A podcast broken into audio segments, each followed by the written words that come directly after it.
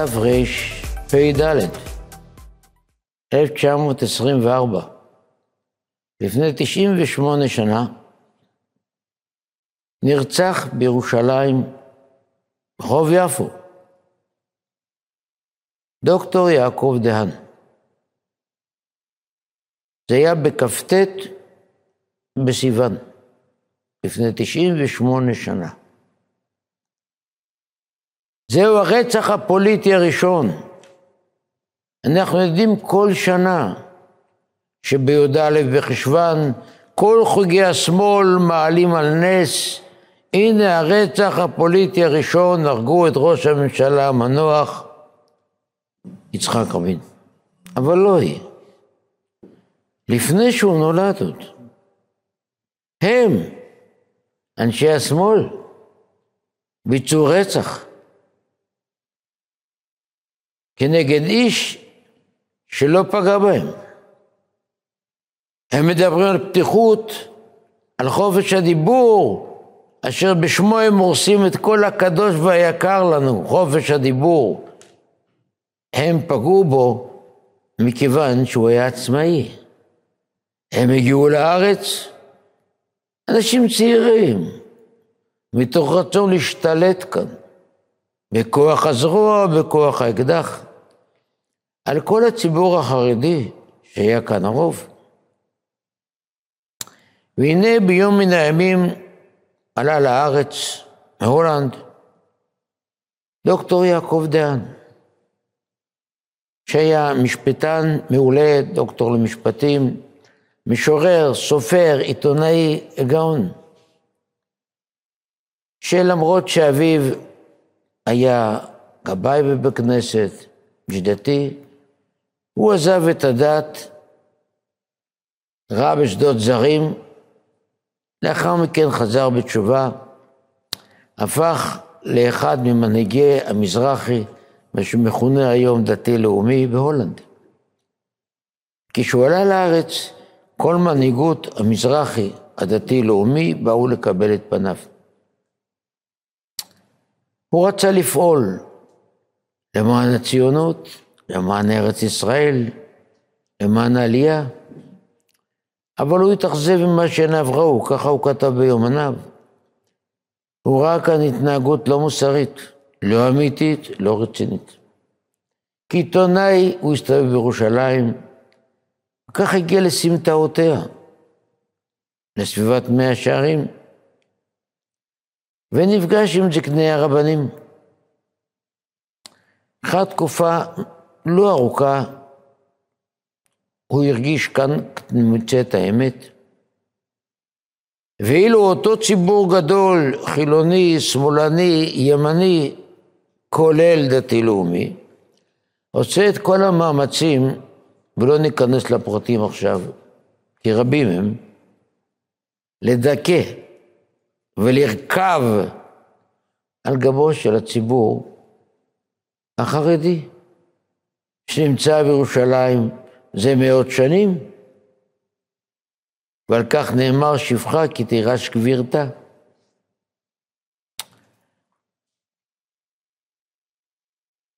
והוא הפך להיות פעיל, הפך ליד ימינו של רבה של העדה החרדית בירושלים, הרב זונפלד. הוא ייצג את אותם חרדים, אגודת ישראל, בפורומים בינלאומיים. היה דובר הרבה שפות, איש ברור ובהיר, יצא קשרים חזקים עם כל גורמי התקשורת בישראל ובאנגליה. ואותם אנשים שהיו רגילים שאנשי חרדים, אנשי מאה שערים, ישבו במקומותיהם ויסתמו את פיותיהם, חרה אפם. מה, הוא מנסה להתערב כאן? אנחנו כאן קובעים. הוא מנסה להסביר לבריטים שהוא רוצה לשמור על הזכויות המינימליות של אותו ציבור גדול, ותיק, שגר כאן. והם החליטו לפגוע בו. זה לא יום ולא יומיים. שלחו לו אזהרות, שירד מכל הפעילות, ולא מרה תהיה אחריתו, הם יהרגו. השיא היה כשהגיעו השליטים של ארצות ערב דאז לעבר הירדן, מלך סעודיה ושאר הנסיכים לאירוע חשוב בעבר הירדן. מנהיגי היישוב הציונים הלכו לעבר הירדן לקבל את פניהם. נפגשו איתם. אבל הנה נודע להם שעכשיו עומד להגיע לכאן הרב זונפלד. והוא התקבל בקבלת פנים הרבה יותר מכובדת משלהם. הם ראו בו, אותם ערבים, אותם מלכים, דמות מיוחדת, והוא קיבל עיטור כבוד הגבוה ביותר שקיים בחברה הערבית. גם דוקטור דהן קיבל במתנה מהמלך כפי המוזהבת. הרב זוננפלד בהיותו האישות הבכירה של העולם החרדי, נכנס במשא ומתן מדיני עם מלכי ערב, והוא סיכם איתם שלמרות שהצהרת בלפור נתנה ליהודים שתי גדות לירדן, גם את הגדה המזרחית, כשהצהרת בלפור בכלל לא הזכירה ולא התייחסה לערבים, כאילו הם לא קיימים, דבר שפגע בהם מאוד מאוד קשה. הרי שאנחנו, אמר הרב זונפלד, מוותרים לכם על הגדה המזרחית, שבינינו מדבר. מדבר, ואתם תיתנו לנו את הגדה המערבית. נחתם הסכם, הסכם, שאותו הסכם יכל להישאר עד היום. אותו הסכם יכל למנוע את כל המלחמות במאה השנה האחרונות. אותו הסכם יכל לחסוך רבבות הרוגים, מאות אלפי פצועים. יכל לחסוך רבבות יתומים ואלמנות. אבל הם החליטו, מה, אתה מוותר על שטחים? רבותיי, הטענה שהושמעה על ידי מטורף אחד כנגד רבין, כבר הושמעה אז על ידי חוגי השמאל כנגד דוקטור יעקב דיין. מי שמך באיזה זכות אתה מוכן לחתום על שלום רק על הגדה המערבית, כולה, ולוותר על המזרחית. ואז נערך דיון. יש על זה כמה ספרים. הדבר הושתק עשרות עשרות שנים. הושתק. אבל תחקירן מפורסם, מקדימון, פרסם על זה ספר. ופרסמו עוד ספרים. והפרשה הלכה ונחשפה, ואני מקוצר הזמן אתן אותה רק בתמציתיות. הורכב בדין, בדין שדה גרוע מאשר במשטר סטליניסטי. גם במשטר סטליניסטי קומוניסטי עושים משפט כאילו. בית משפט, סנגור, קנגור. כאן נערך המשפט מאחרי גבו. מבלי להזמינו, מבלי לתת לו זכות התגוננות. ושם באותו פורום, בראשות אחד מראשי ההגנה בשם שושני, נחרץ דינו למוות. נתנו לו אזהרה, או שאתה מסתלק מכאן. תוך חודש, עוזב את המדינה והולך מכאן, ואם לא, אתה מחוסל. למטה חתמה היד השחורה. יד השחורה. הוא החליט, הוא לא עוזב. הוא לא יברח, הוא ידע שחייב תלוי מנגד. הוא ידע.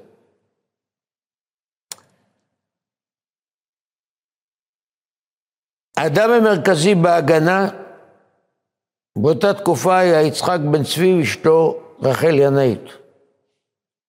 בביתם נערך הדיון. בביתם התקבלה החלטה. ואז היא הועברה למפקד ההגנה הארצי יוסף הכט. הוא סירב לבצע אותה. הוא סירב להרוג. הוא דרש שההחלטה תינתן לו בכתב. בכתב. כדי שבבוא היום לא יושמץ שהוא זה ששפך דם נקי. ליצחק בן צבי לא הייתה ברירה, הוא נתן לו את זה בכתב. הוא העביר את זה למפקד ההגנה בירושלים. והוא העביר את זה לביצוע לסגן שלו. הוא העביר את זה לביצוע לתהומי. שנים זה הושתק. נקדימון נסע עד הונג קונג, אותו ציוני גדול שתקף והרג את דהן כי הוא כביכול פוגע בציונות, הוא עשה לו נאום, הוא נכנס לשערי צדק, עמד איתו פנים אל פנים, אתה פוגע באפשרויות שלנו לגור בארץ ישראל? משעה שלא קיבל תפקיד בהקמת המדינה, נטש אותה. ועבר עד סוף ימיו, לסוף העולם, להונג קונג. הוא זה שלחץ על ההגדק. הוא זה שנתן שלושת הכדורים פנים אל פנים כשהוא עומד מולו במרחק מטר. שאל אותו מה השעה, כשהוא הסתכל על השעון, ירה בו, הרג אותו. לאחר מכן הוא הלך לאספה של כל הפועלים ברחביה, וכולם ששו ושמחו, הנה שמעו שהרגו את אותו דוקטור שבא מהולנד. ודאי, ודאי הגנה עשתה את זה.